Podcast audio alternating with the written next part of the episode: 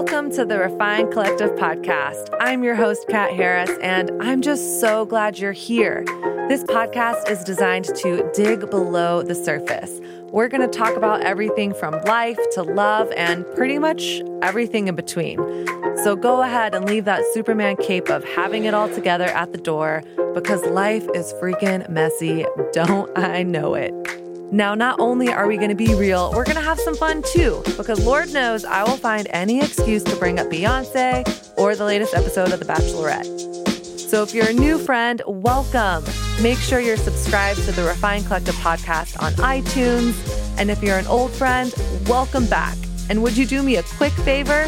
Hop on over to iTunes, leave us a five star rating and written review. I would be so grateful.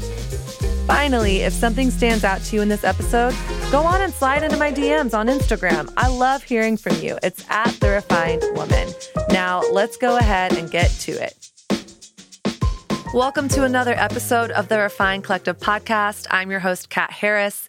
Thank you so much to Newsstand Studio here at Rock Center, New York City, for hosting the space of my podcast. I just pinch me, feel so grateful to get to be here. So thank you, thank you, Newsstand Studio, for having me.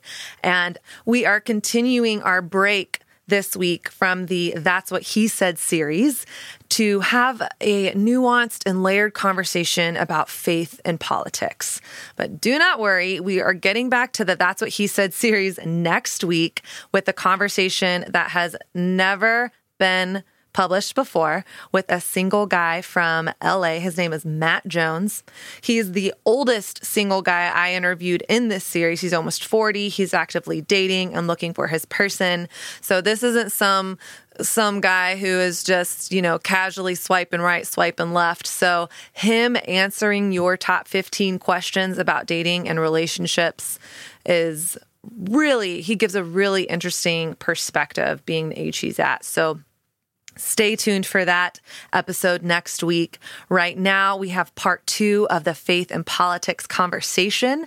On Monday, I had a conversation with speaker and author Ashley Abercrombie on why being pro birth isn't enough and how to have a compassionate and nuanced dialogue around abortion. If you haven't listened to it, give it a listen after this conversation. And today, we are talking about how our faith impacts how we vote. And we talk about a lot of great things, but we're really going to be asking the question can I love my neighbor through my politics? Our guest today is Stephanie Summers. She is the CEO of the Center for Public Justice, an independent, nonpartisan civic education and public policy organization based in Washington, D.C., and is the publisher of the online journals Capital Commentary and Shared Justice. Ms. Summers is a member of the advisory board for the Institute of Public Service at Pepperdine University. She earned a master's degree in nonprofit management from Eastern University, where she holds an appointment to the board of fellows for the PhD in organizational leadership. She also chairs the board of the McIlvaine Fund, an alumni parent group supporting Coalition for Christian Outreach campus ministry at her undergraduate alma mater, Kenyon College. Ms. Summers has an extensive experience in managing nonprofit organizations, building strategic partnerships, and working with volunteers to grow organizational capacity and, and impact. Prior to her appointment at the Center for Public Justice, Stephanie spent 12 years with the Coalition for Christian Outreach, where her roles included vice president for the Eastern region and vice president for organizational development.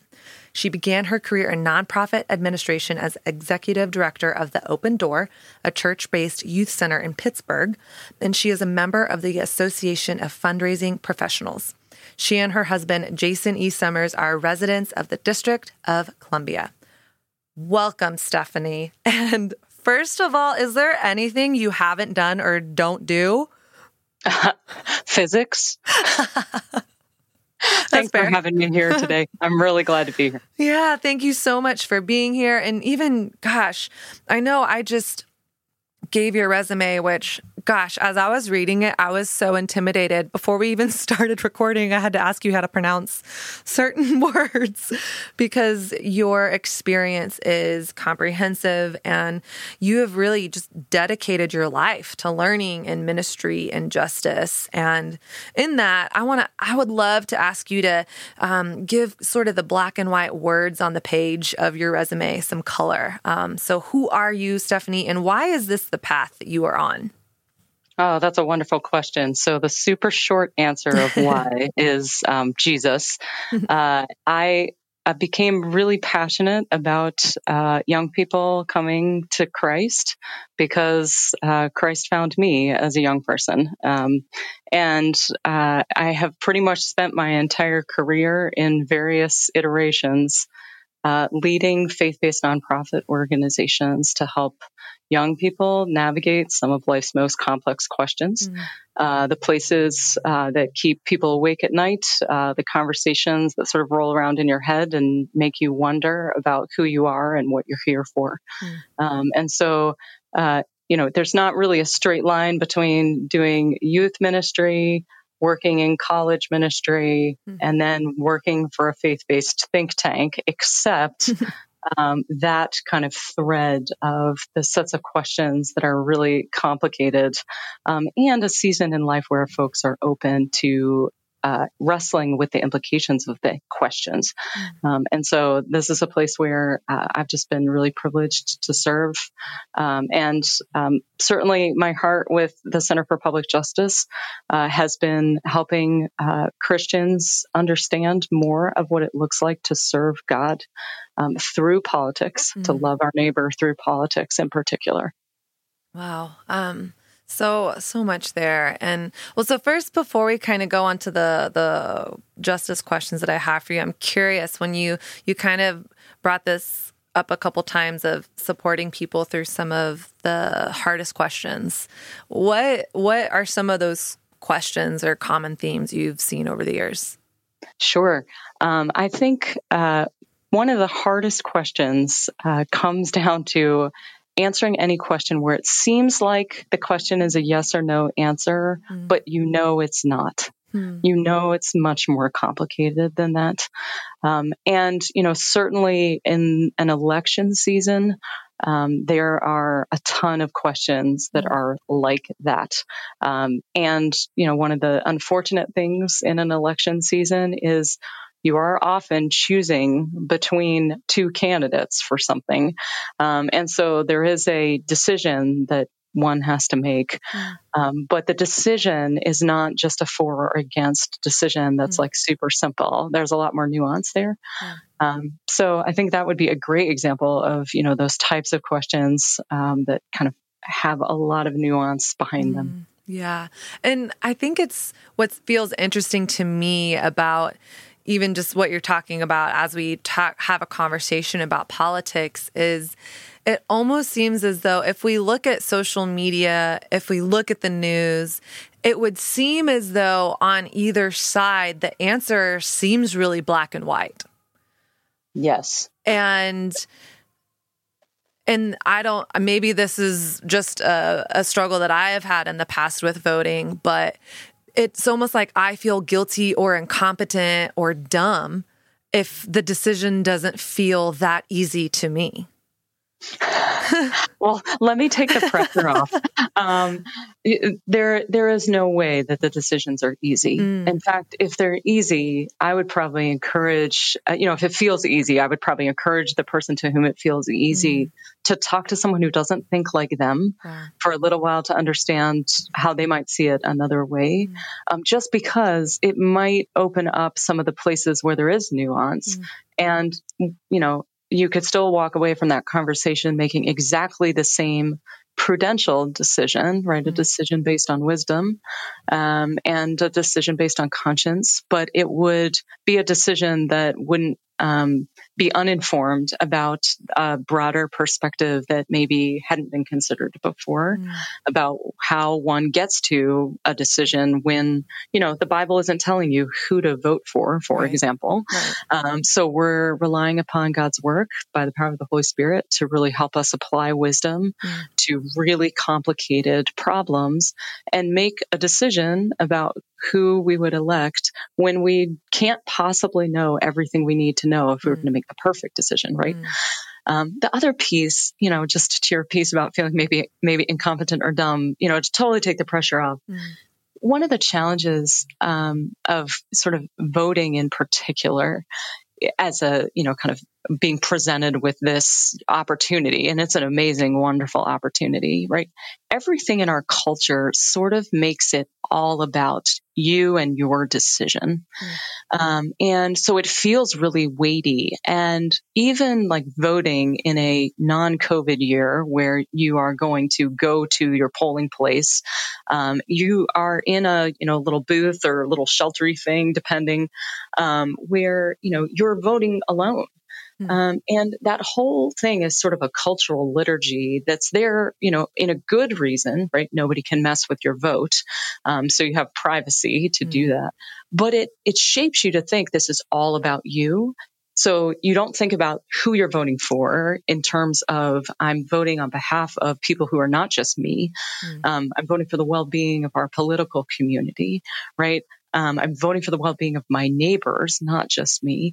But you also feel like it all rides on you, and mm. so um, you know I really encourage um, folks, even if it's 11 days before you know the presidential election, to get a group of friends together, to you know have a conversation, to piece out the work, mm. to think about more than like the president, but think about all the other folks who are further down the ballot who are making decisions about your community that are so significant. And I can give you just a couple really concrete examples, yeah. right? Um, most people don't know how the chief law enforcement officer in their jurisdiction at the local level gets either elected or appointed, hmm. right? But the chief law enforcement officer has incredible responsibilities for the administration of justice in a fair way. Um, and sometimes that person's appointed by um, the chief executive for your jurisdiction. So, you know, depending on what, where you are, a big city, small town, you know, this could be your mayor. Um, sometimes it's um, they are voted into office. You know, the sheriff is often voted into office by the residents of a county. Um, you know, those types of officials really matter for the well-being mm-hmm. of a community. I can give you a super concrete example. You know, there's many that have to do with um, the larger larger cultural conversation around mm-hmm. racial justice right now. Mm-hmm. Um, but there's also examples of just ways that the administration of justice unfairly punishes the poor, something that would be very grievous um, to God's heart. Um, you know, you see all kinds of counsel in Scripture that's basically talking about bringing justice for the poor and castigating unjust public officials. Um, and most people will walk into the voting booth and not even think about the fact that they're possibly electing the chief law enforcement officer for their jurisdiction. But um, that person is going to do things like you know, set up speed, you know, make it okay to set up speed traps that catch residents, um, you know, driving their kid uh, to school um, or back and forth from the post office, where the law officers may or may not know how to use the technology and may or may not be hauling people who are actually innocent into court. Mm. Um, who don't have the money for a hundred dollar ticket, right? Mm. Um, and you you know, have all kinds of situations like that where there's just sort of the unfair administration of justice or people who are tremendously fair and good public officials.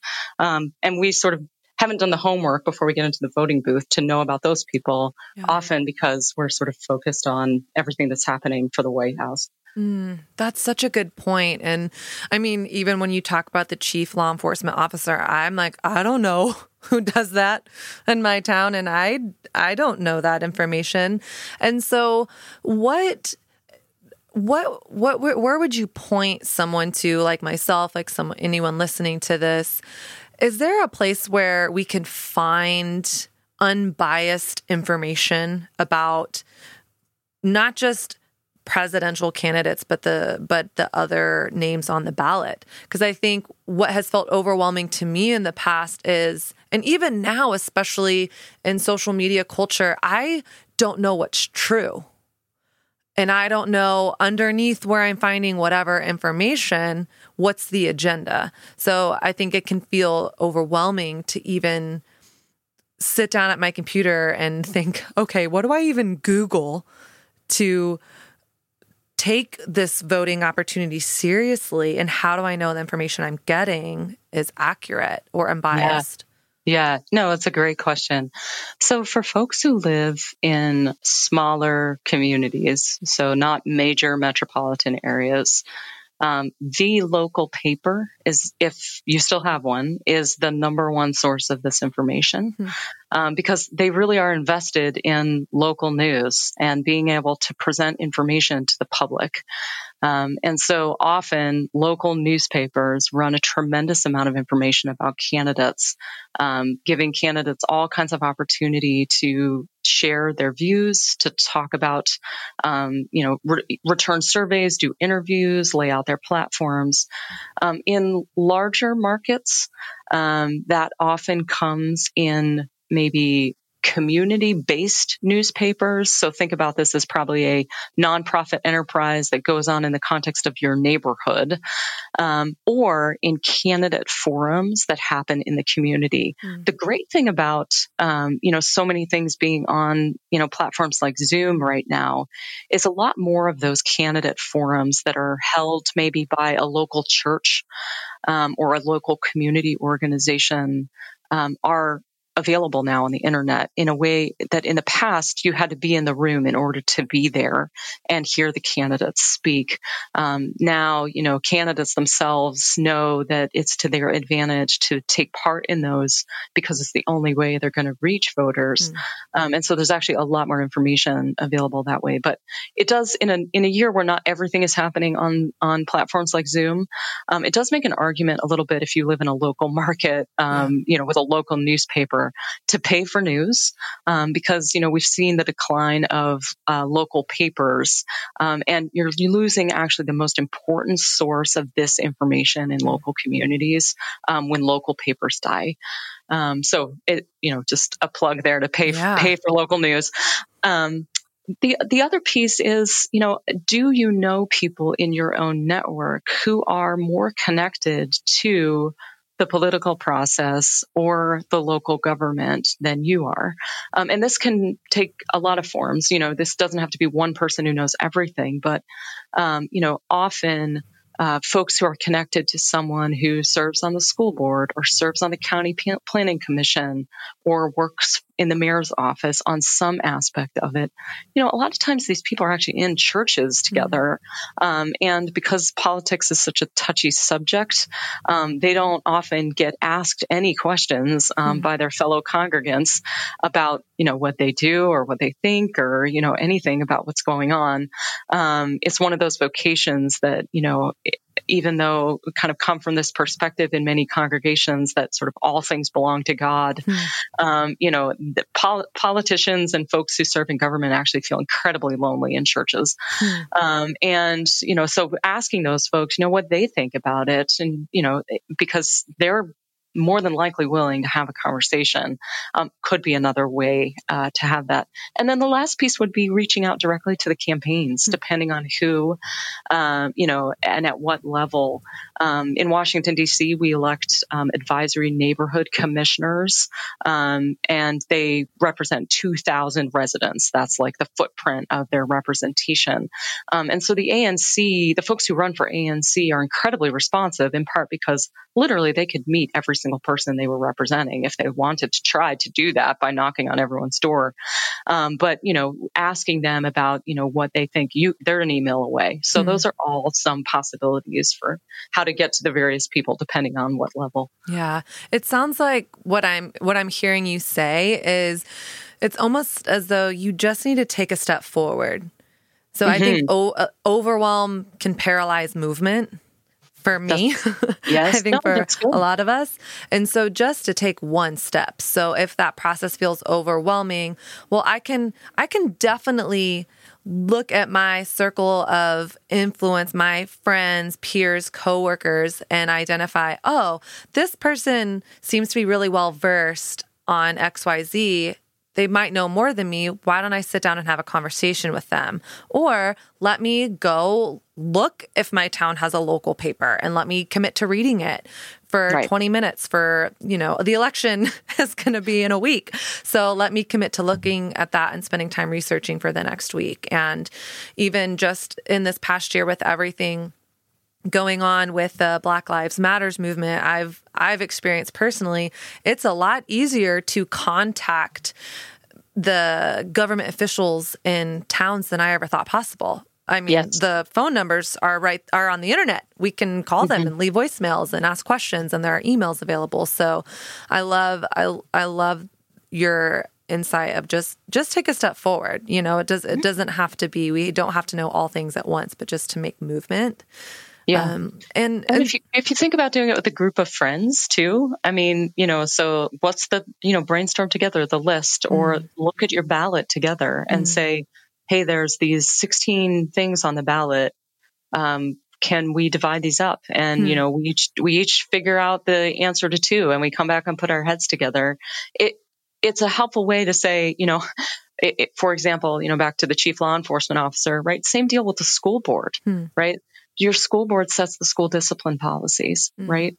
Um, and so it's, I mean, and does many other things, but, um, you know, knowing whether or not those folks are elected or appointed, um, knowing whether they're under mayoral control or are independent, mm-hmm. you know, just knowing those things might shape how one would think about voting for a particular candidate given mm-hmm. their position, um, you know, relative to things like school discipline or mayoral control or funding for schools. Hmm.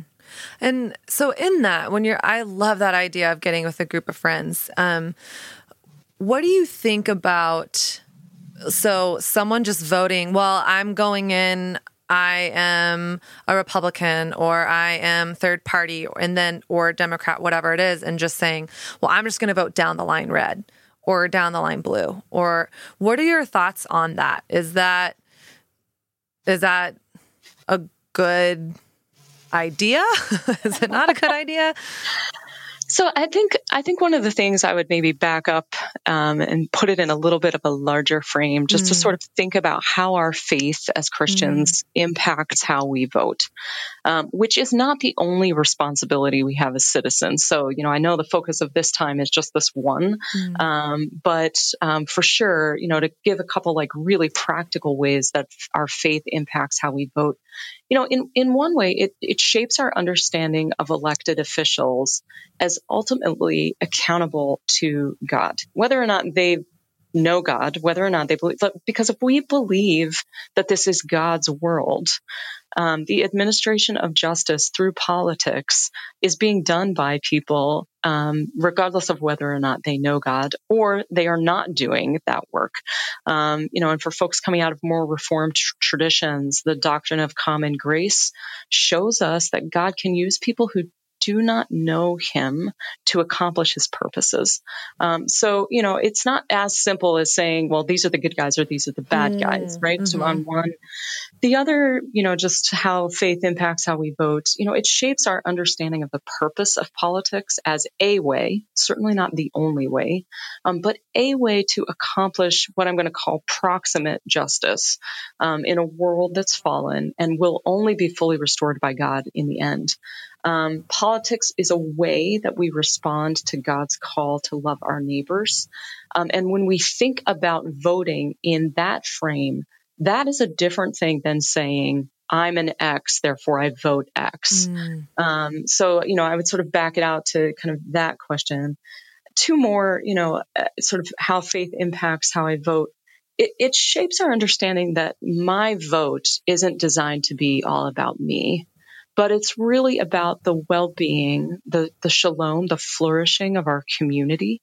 Um, so you know when people tell me like, "Hey, I don't vote," mm. um, you know, because politics is such a mess, and I don't even want to like get out there and do this.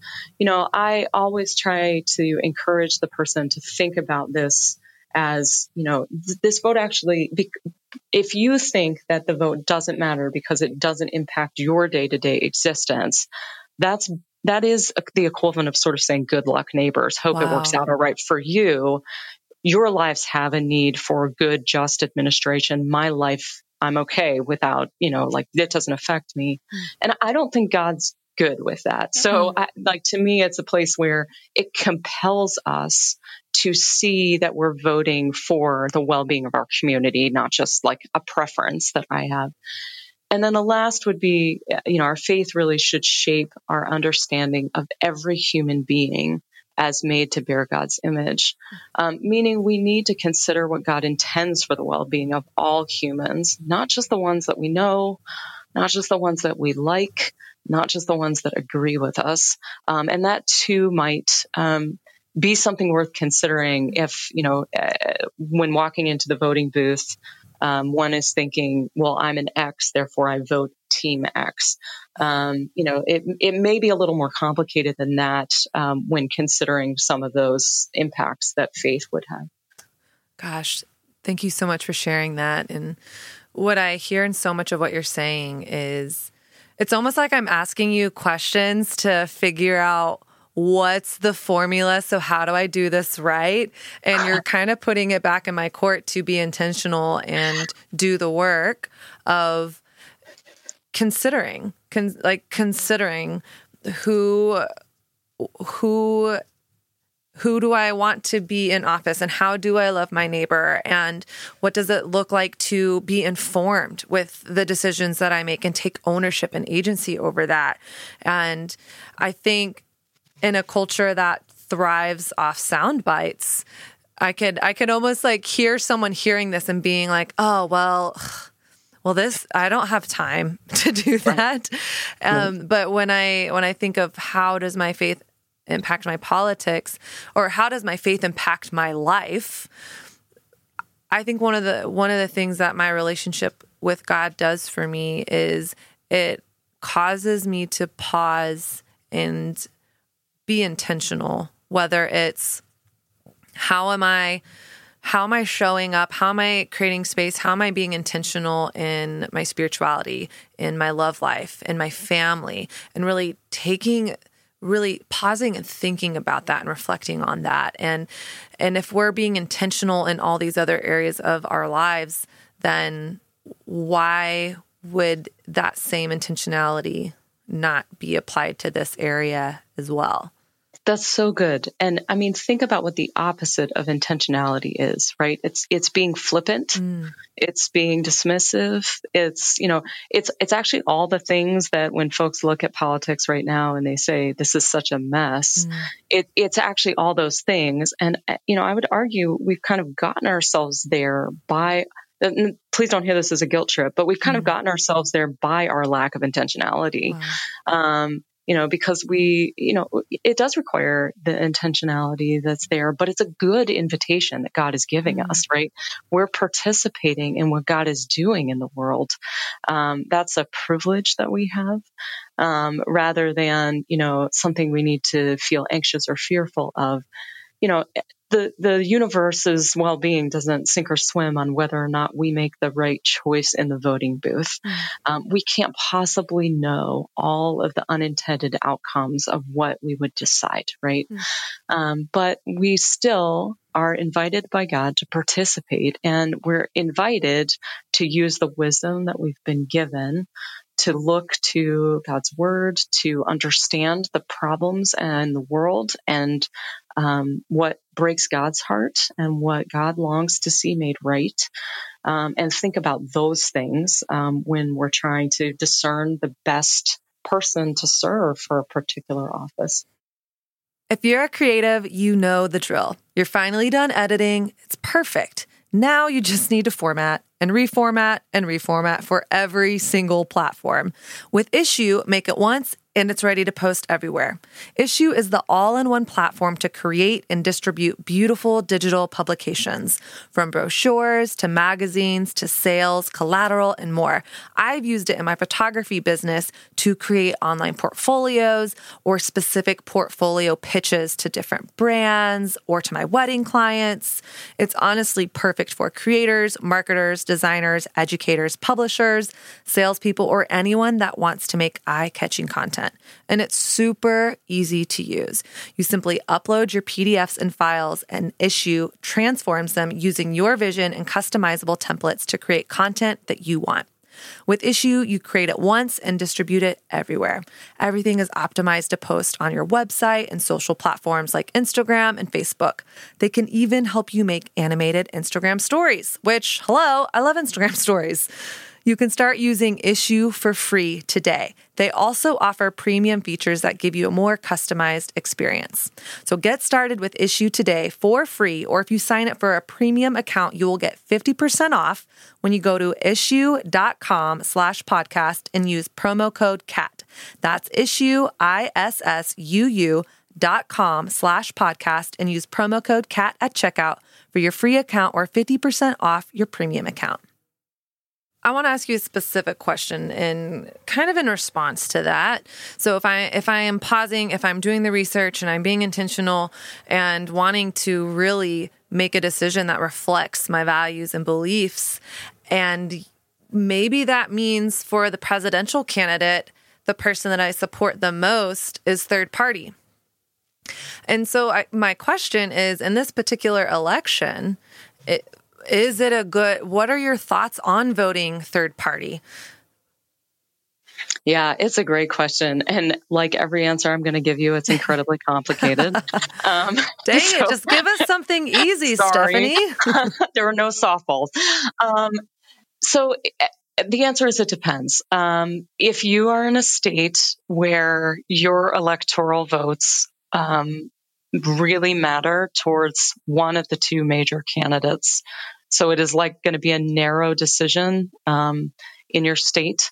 I would probably encourage you to not vote third party, um, only because of the narrowness that's there.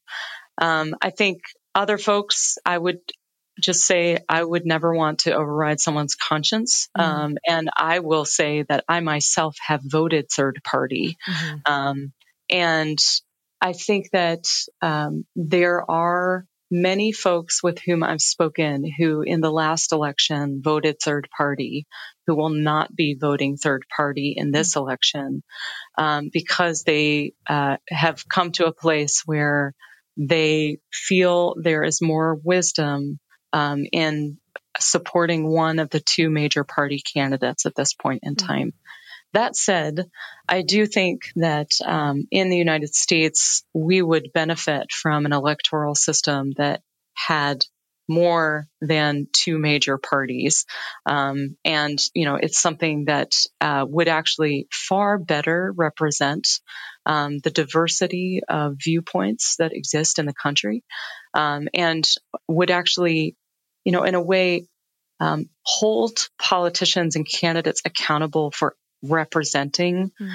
um, their constituents um, because you would have to speak about what you're for if you were running against more candidates for the same office rather than you know sort of your goal being to point out how the bad guy is the other guy mm. um, and um, similarly the ability for citizens to hold their public officials accountable given a greater diversity of candidates, um, and frankly, be motivated to participate in the political process um, by putting forth candidates with strong platforms that address the real issues. Um, all kinds of benefits would come from having more diverse parties than we do mm. right now. But yeah um, that you know I could talk about that all day, right. but that's that's less helpful in this election. Right. So so depending on where you live, I think I think the third party question um, is a is a question that that has an answer um, related to whether or not it's going to be determinative mm-hmm. in in your state. And how do you know? Is there do you Google that? Is my state yeah. going to be a narrow decision? yeah, um, you know, most often, like uh, the conversations are things like uh, swing states, or you can look at the polling for your state. Usually, there's a not partisan poll in your state, um, so it's not you know run by uh, a known conservative or a known progressive organization, mm-hmm. but it's run by you know some nonpartisan institute um, that would you know say, hey, the margin, you know, the the the toss up factor here is pretty clear. Um, you know, we're, we're polling within three points of each other and the margin of error is three points. That mm. means it's a dead heat right now. Mm. Um, and so, you know, in those states, I would encourage someone who's considering to vote third party to choose um, between one of the two major parties. I live in Washington, D.C., right? We, we are never going to elect a Republican to any office. Um, so, um, you know, it, voting third party um, is something that will also never elect someone uh, who is, uh, you know, maybe more aligned with my perspective. Mm-hmm. DC has robust parties at the grassroots level that are pretty progressive parties, like the, uh, the Statehood Green Party and such. Um, but uh, you know, we uh, you know, it's a place where, you know, in, in a, in a place like DC, all of the action actually happens at the primary. And that's true for a lot of other um, local political communities as well. Mm. In, in which case, I'll just make one more point about yeah. that. Like the importance of voting in every election, not just the presidential election.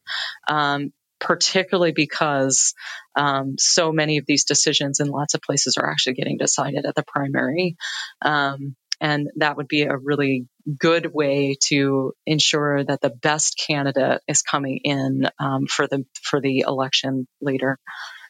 Hmm, that's I'm just I'm I'm not supposed to be doing this, but I'm taking notes because I am learning so much and I think that's so it's so important and when you're talking about voting not just presidential but primary all the elections it reminds me of this book that my mom used to read to me when I was a little kid. Bear with me. Is it was about this rooster that wanted to make pizza. And she kept asking all the little farm animals do you want to do you want to help me pull the tomatoes? Do you want to help me make the dough? And no one wanted to help her make the pizza. So she goes and makes the pizza on her own. And then everyone starts smelling the pizza. And then at the very end everyone wants to be a part of her little pizza party. And she's like, Well, but you guys didn't want to help me the whole time. And now you want to be a part of it when it's, you know, the big shebang.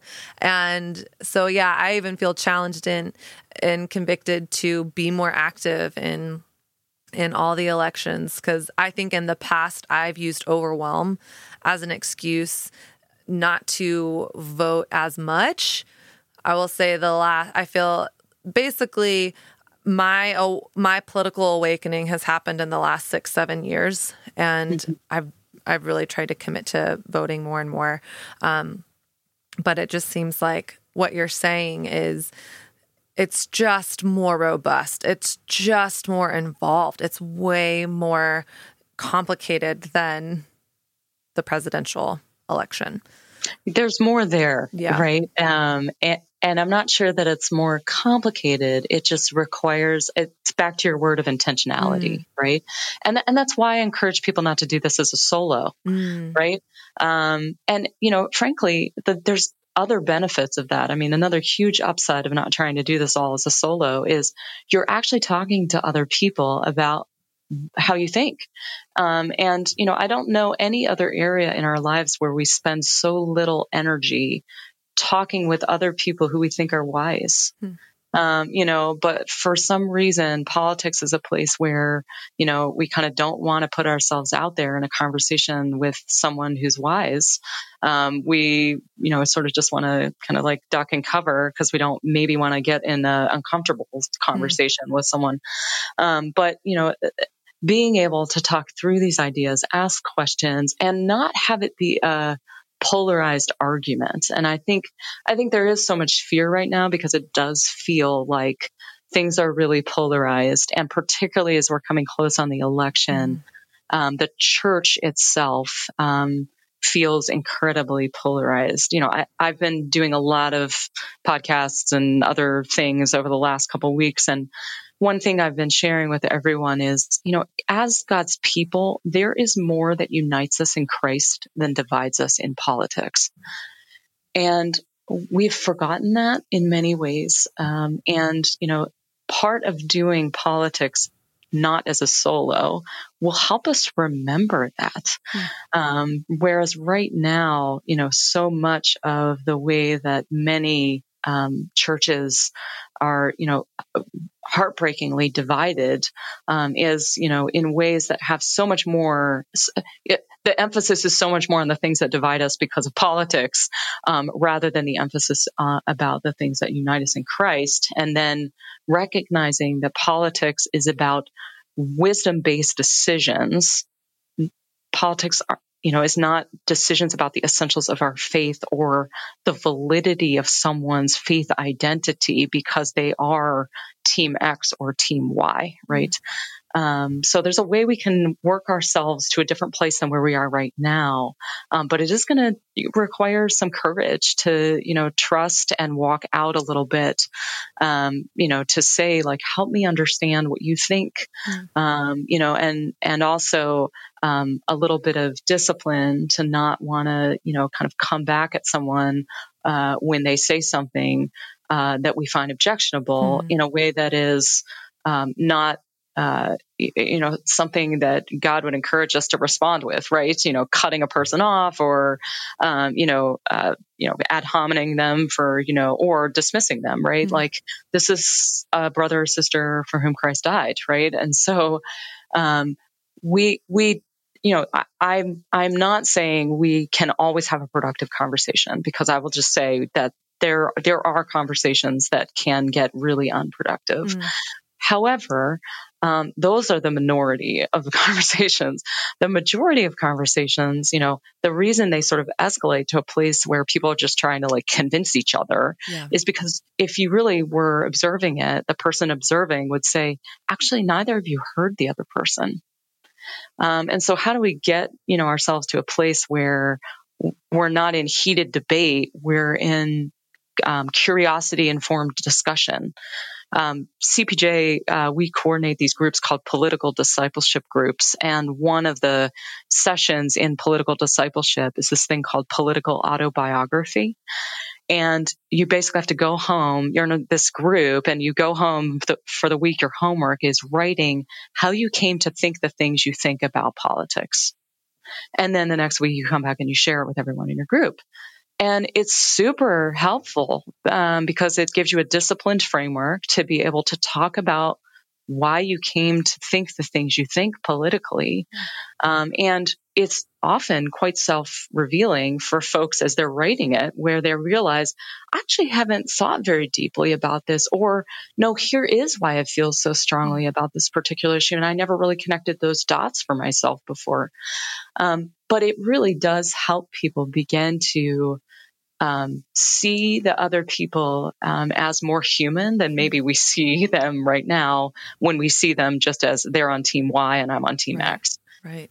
And I, as you're saying that, I hear it and I am like, yes, that's that's what we need to do. We need to be able to build bridges of connection with people who believe differently than us. However, in practice, I personally have found it really hard and I don't know what it feels like is that politics feel very polarizing right now, more than it has in the past. I don't know if that's true or not, or if that's just what my current experience is. And with my mouth, I've said, I want to hear the other side of things. But then recently I've realized actually, like, if you don't believe that racism exists in our country, I, I, I do have an agenda in our conversation. And I want, if I'm being honest, I want this other person to leave this conversation coming to my side. Mm-hmm. And so I've struggled with, am I, I guess maybe I don't really believe that I want to build a bridge of connection without an agenda because really I do want this person to see the way I'm seeing things. And so I've struggled, I've just really struggled with it because I've had really hard and painful conversations with people I love. And who you know it's we say we be, you know we say we believe the same thing about God. And and I have felt really mystified and hurt and offended at well if you say you love God why don't you care about why don't you care about racism in our country? Why don't you care about abuse of power? And and so yeah, I just wanted to share that's where I've been. And so how mm-hmm. do we actually enter into those conversations if if I'm being really honest, I do want someone to come to my side. Yeah, I mean, I think a part of it for me is a way that I've uh, maybe learned over the years mm. to to have a discipline for myself around this. Um, you know, because I'm from like a Italian family in the Bronx, like mm. so my ability to want to come back at or convince uh, mm. uh, is like off the charts. it's like how how we were raised. Um, the the thing that has been the most helpful discipline for me is is one assuming that you know none of this is a one and done conversation most often, right? It's it's the benefit of even thinking about my own political autobiography and how I came to change over time as God graciously worked on me through encounters with people who were not like me. Um, and turned my heart to be more like his when he sees the world, right? Um, so, you know, I can have more patience when I remember that, like, I didn't um, you know, uh, you know, get up on my fifth birthday and care about the things that break God's heart, right? Mm. The the other piece, just as a discipline for me, is also, um, you know, really praying around like two things. Um, you know, you've probably had this situation in your life where there is someone who is making a shipwreck of their life, right? Mm. And you have no control over what is happening and you pray for what that person looks like, healed and whole. Mm. I, I pray that way for people who I feel like are not open to hearing other people's perspective. Mm. And and I start my prayer by saying, I may be wrong. Like I actually may be believing this is true about this person and I may be the problem. so like, please God, if I'm the problem, correct me. Um, but then, you know, I am praying like, can you soften this person's heart so they could hear maybe something that they're missing right mm-hmm. now? And then I also ask God, like, what do you want from me here? Because sometimes I've found, like, for whatever reason, I am not the best messenger. Hmm. Um, you know, I, I, would say that, um, you know, there are certain people for whom my personality is not their favorite personality, right? and so I'm not the most credible messenger for them. And so, you know, for me, it's sometimes knowing when I have to say, you know, to my brother in Christ, hey, could you talk to our brother in Christ about this? Like, because I think I'm not credible mm-hmm. and I think you are, and I think you share the same concern I have. Um, so it's sort of like, uh, I think about that as like the tag team approach mm-hmm. of like, hey, I need an, I need someone to spell me in this. Um, all of those things have actually been really helpful kind of disciplines. Mm-hmm. Um, rather than me thinking that I'm going to convince a person rather than my, you know, especially in one conversation, um, rather than me thinking, you know, that um, they're, you know, they are totally unwilling to hear anything and rather than thinking it's got to be me hmm. um, if i can sort of uh, adopt those you know kind of rubrics in my head to figure out how maybe this isn't going the way i hope because of these other things um, that that's been a great help to me over the years mm, that's super helpful thank you for sharing that and you know we're focusing so much on the presidential election. I mean, it's just in a few days, but there is life after the election. And what resources do you have for, you know, election day is going to come and go. What do we do after that? Yeah, it's great. Um, yeah, I like to talk about um, the election is not the end, it's the beginning. Um, and what I mean is, we often, right, think about, okay, I've got to like get all my ducks in the row and like go ahead and vote, and then I'm done. And I don't have to think mm-hmm. about this again for four more years. And what I'm saying is, wouldn't it be awesome if four years from now you didn't feel the level of anxiety you felt around making these decisions? You didn't feel the level of, um, I don't know. Like I look at the ballot and I think, I don't know what those offices are, what they do, anything about any of these candidates. Um, there's an opportunity uh, that we have immediately after the election um, to start the work of getting to know our communities more, um, to start to know things like is my chief law enforcement officer elected or appointed? Um, what are the policies in my community? You know, I, I think about kids a lot, right? And um, and you know, uh, I think a lot about um, criminal justice systems. And one of the challenges, right, in many communities is kids get justice system involved um, because of schools and school discipline policies or because of things like juvenile probation over status offenses, things like skipping school. Um, you know, half of kids who get juvenile probation um, are, you know, in probation, on probation because of something like skipping school. Mm. And, um, you know, these are kids who, with a different opportunity than um, probation, um, could really have that skipping school thing um, just turn into a moment that helps them turn into a different direction than essentially what happens with kids who go on probation most often is it's their introduction to the criminal justice system, right? It just is a downward spiral as opposed to um, a place where a mentor comes and invests in their lives or a place where they're in a program, um, you know, within their community that helps um, them have all kinds of other, you know, uh, meaningful experiences rather than, you know, my only relationship now is this, you know, thing being adjudicated with a parole officer, right? Mm. Um, all of these kind of opportunities that we have in our communities, um, you know, are are available to us,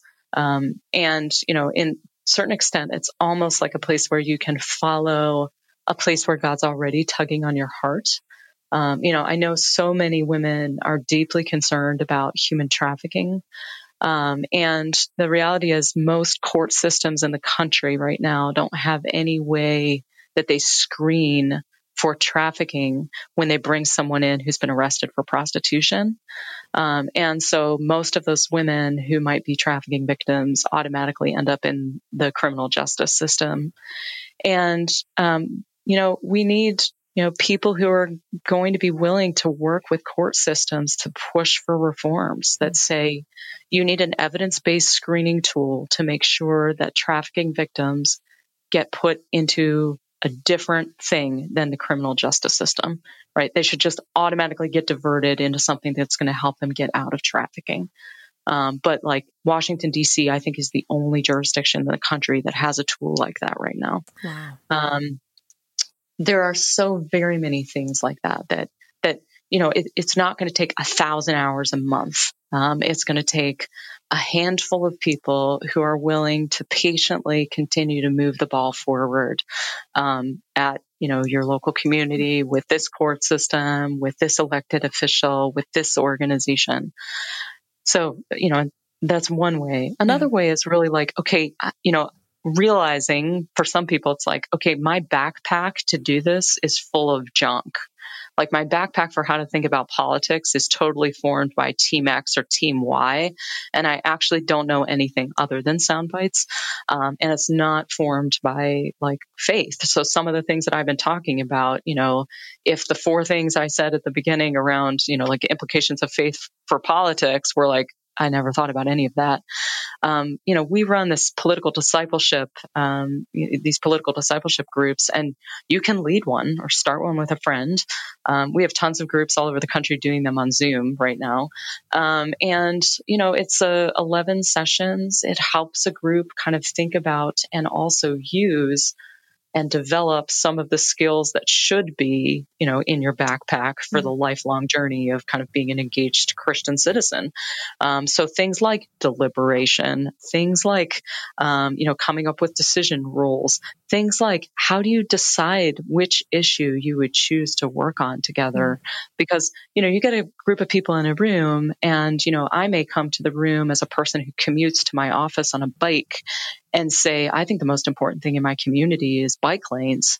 And someone else shows up and they live in a different part of my community. And I can sure as heck tell you, they are not putting bike lanes at the top of their agenda because their neighborhood isn't safe, right? Um, and they, you know, I can come to a place where I begin to understand somebody else's really bad deal um, just because they were born in a particular zip code. Mm. Um, and we can make a decision together to say, yeah, you know what, bike lanes are awesome and there's nothing wrong with them, but it might not be the most important issue in our community today. And maybe bike lanes are something I want to keep working on, but maybe I also want to work on this other thing mm. too. Mm-hmm. Um, so the political discipleship kind of experience helps walk people through. And then the other piece, um, you know, particularly for young adults, um, we publish uh, an online journal called Shared Justice. Um, and um, for folks who love to write, we also, you know, it's a for us by us for young adults. Um, and it does take up a lot of these topics um, and give an opportunity to sort of think out loud. So some of the ways that I've talked about sort of wrestling with the questions, it's doing that um, very deliberately. And many of the issues that I've talked about today um, are ones that get discussed um, in addition to you know issues that are you know at the national level conversation all the time like um, you know religious freedom for faith-based organizations. Um, so all kinds of pieces like that that are being um, talked about in, on shared justice. Hmm. that's so helpful. Thank you so much. And man just as we kind of uh, wrap up i have i have 30 more questions to ask you.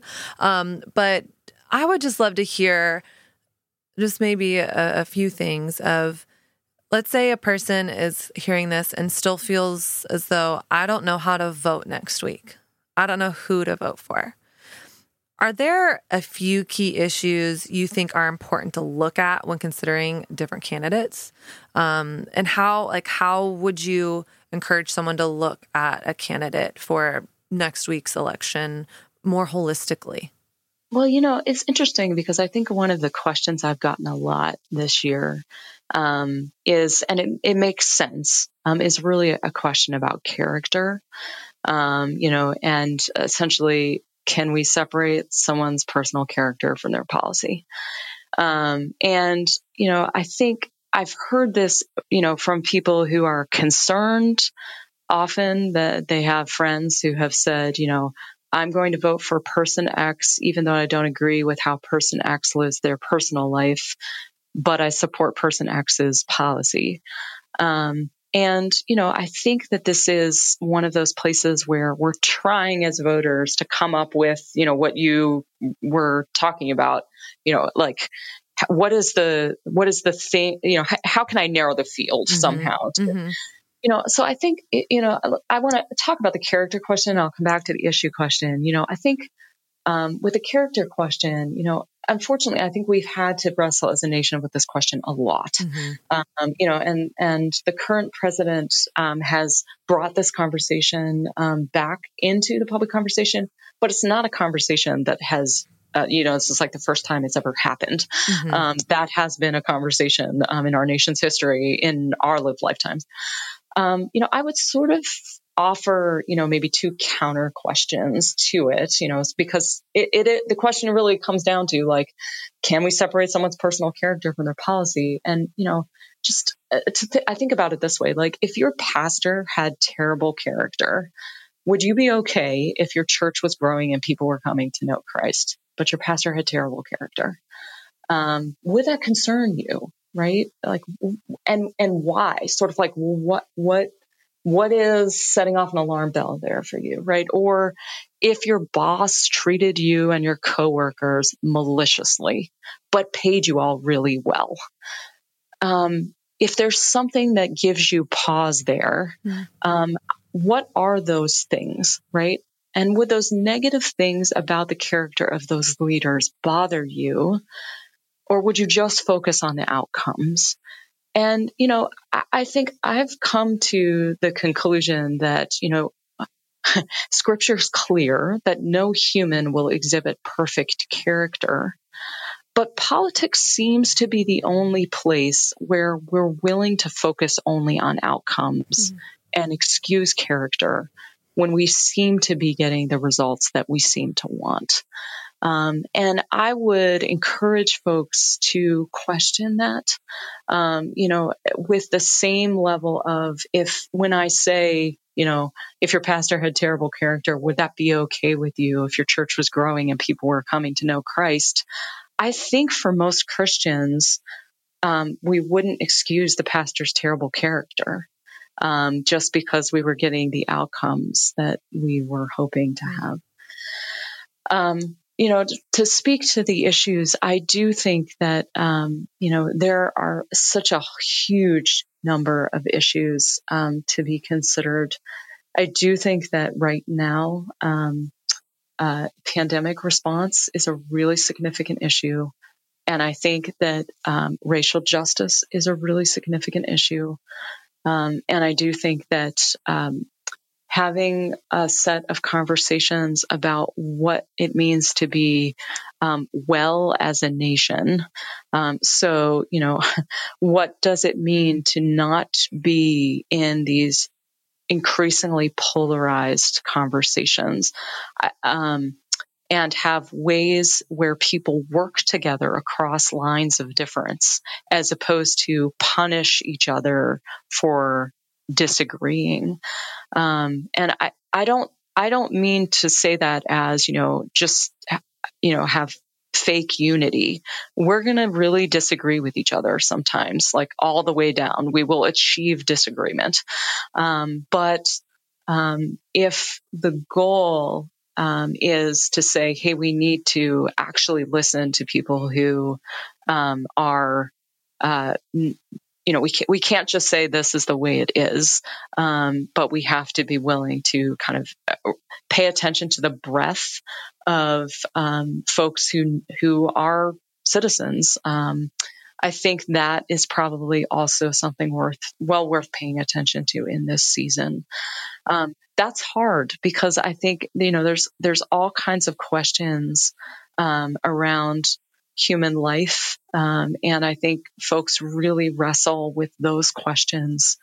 Um, and I certainly do not want to burden someone's conscience unduly.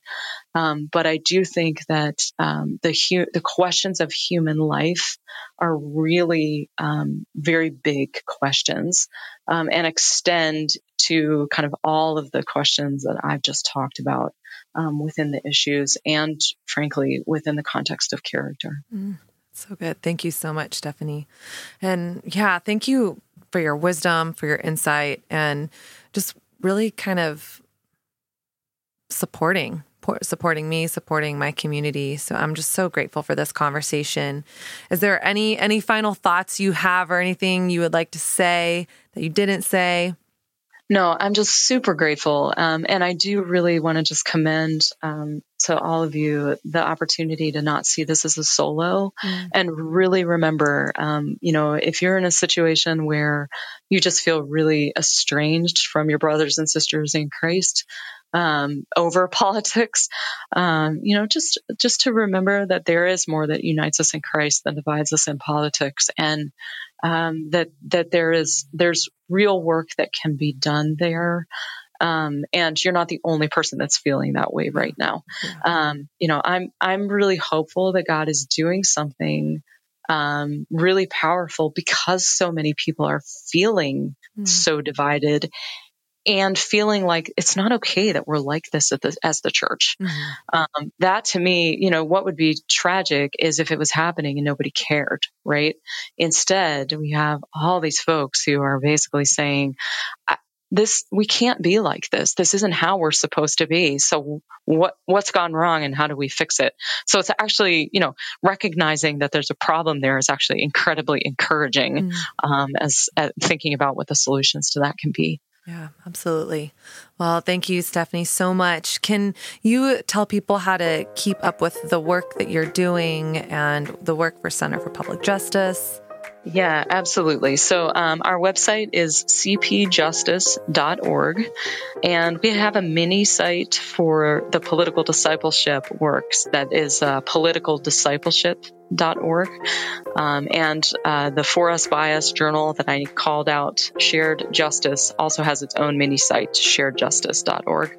And we're on all social media Instagram, Facebook, Twitter, everything like that. Um, Instagram is Center Public Justice, everything else is cpjustice.org. Awesome. Well, thank you so much. Yeah, thank you. My vote isn't all about me, but about the flourishing and shalom of my community. I just stopped in my tracks when Stephanie said that in our conversation. And honestly, I hadn't thought about it like that way before. And I think even just what she was saying over and over again about how this shouldn't be a solo journey, a solo path to figuring out who and how to vote for but let's do it in community with others because really these decisions are about peace peace in our country, peace in our neighborhoods, peace in our lives. So, gosh, I'm just so grateful for Stephanie and her wisdom. Gosh, what an incredibly smart and sharp woman. If you, like me, feel overwhelmed about politics and how to vote and how to really step out with more clarity as the as time progresses, then I would love to invite you to go to politicaldiscipleship.org and join one of the small groups that Center for Public Justice offers for people just like you and me who may not know how we came up with our political beliefs up to this point. And like Stephanie so eloquently shared earlier, it's all about being intentional and being intentional with a group of other people with a posture of humility, with a willingness to learn. So, politicaldiscipleship.org if you're interested in that. Now, up next week, we are back to the That's What He Said series. All of the other episodes of this series are actually old episodes from a few years ago, except next week's episode. So, next week's That's What He Said episode is with a single, almost 40 year old dude talking about dating and today's culture and answering your top questions. It's never before been heard on the internet. So you get to hear it first. I'm so excited for you guys to hear Matt Jones next week on the That's What He Said series. Talk to you soon.